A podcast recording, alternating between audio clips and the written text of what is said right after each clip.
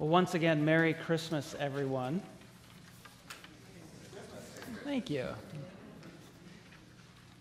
Once a year, we get to sing these familiar songs and hear familiar stories from Scripture of angels and shepherds and little baby Jesus in the manger.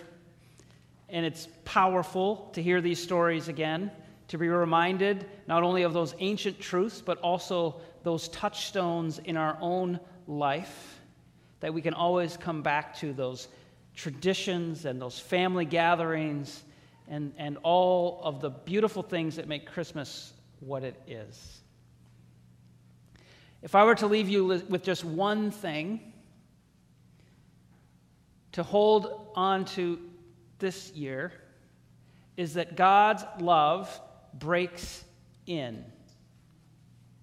God's love breaks into our lives when we need it the most, and perhaps when we least expect it.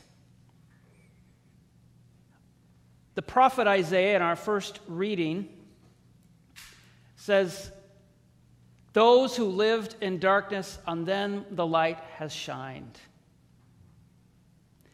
In the time of Isaiah, which is really 600 years before Jesus' birth, the nation of Israel was held in captivity.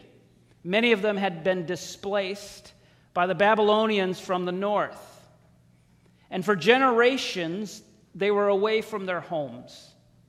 Generation after generation after generation. And over time, some people began to think, what have we done so terribly wrong that we're now suffering so deeply? Others thought, well, surely God will deliver us.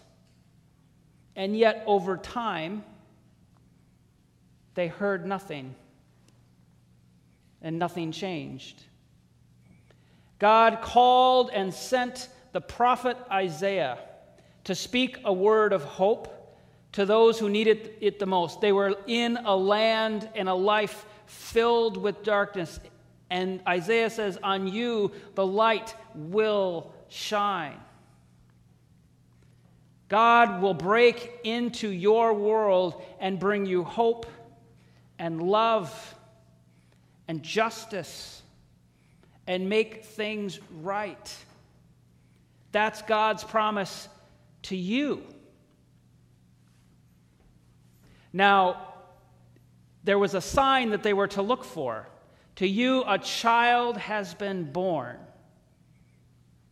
and he will be called Wonderful Counselor, Mighty God, Everlasting Father, and Prince of Peace.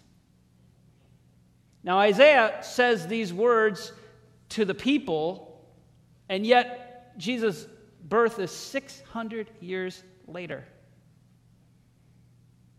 It's a lot of darkness.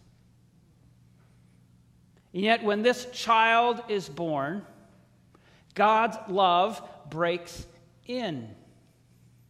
Breaks into the people when maybe their hope has grown dull again. Breaks in in the most unexpected way. Jesus is not born in a palace. He's not living a life of opulence or prominence at all. He's literally, as my mom used to say to me, born in a barn. If I was smart enough, I'd say, well, if it was good enough for Jesus, it's good enough for me. But God love breaks in. Jesus is born, and by the way, why are they having to travel from Nazareth, where they live, to Bethlehem? Well, you might say, well, it's to fill the biblical prophecy that the Messiah should be born in Bethlehem. Well, it's because the Romans occupy the entire known world, basically, and they're trying to do a census. And you might ask, well, why are the Romans doing a census? It must be their commitment to orderly good government. It's because they want to extract taxes to oppress and exploit the people. And so in Jesus' day, just like in the day of Isaiah, the people were living in darkness. And God's love breaks in. And this child is born. And who is chosen to be the witness? Princes? Priests? A delegation of noble people? Shepherds, who are basically despised. They were not highly regarded in Jesus' day. But God picked them, sent the angel to them. In fact, a whole assortment of angels to not only deliver the message that, yes, the child you've been waiting for, the Messiah, the wonderful counselor, the mighty God, the everlasting Father, the Prince of Peace, now's the time. That's who is chosen in the most unexpected way. And the amazing thing is, the shepherds believed the angels and with haste go to find the child in the manger, born among farm animals and squalor. And yet, from that most humble beginning, God's promises are fulfilled. That Jesus is the Messiah, even if he lives 30 more years of an anonymous life of a carpenter before he begins his public ministry. At his birth, God's promise is fulfilled for the people then and for all people forever. God's love breaks into this world and changes everything forever. That's why we celebrate. That's why we sing. That's why we joyously give and receive presents from one another. And we can boldly attest that God's love makes all the difference. Now, life can be filled with darkness at times.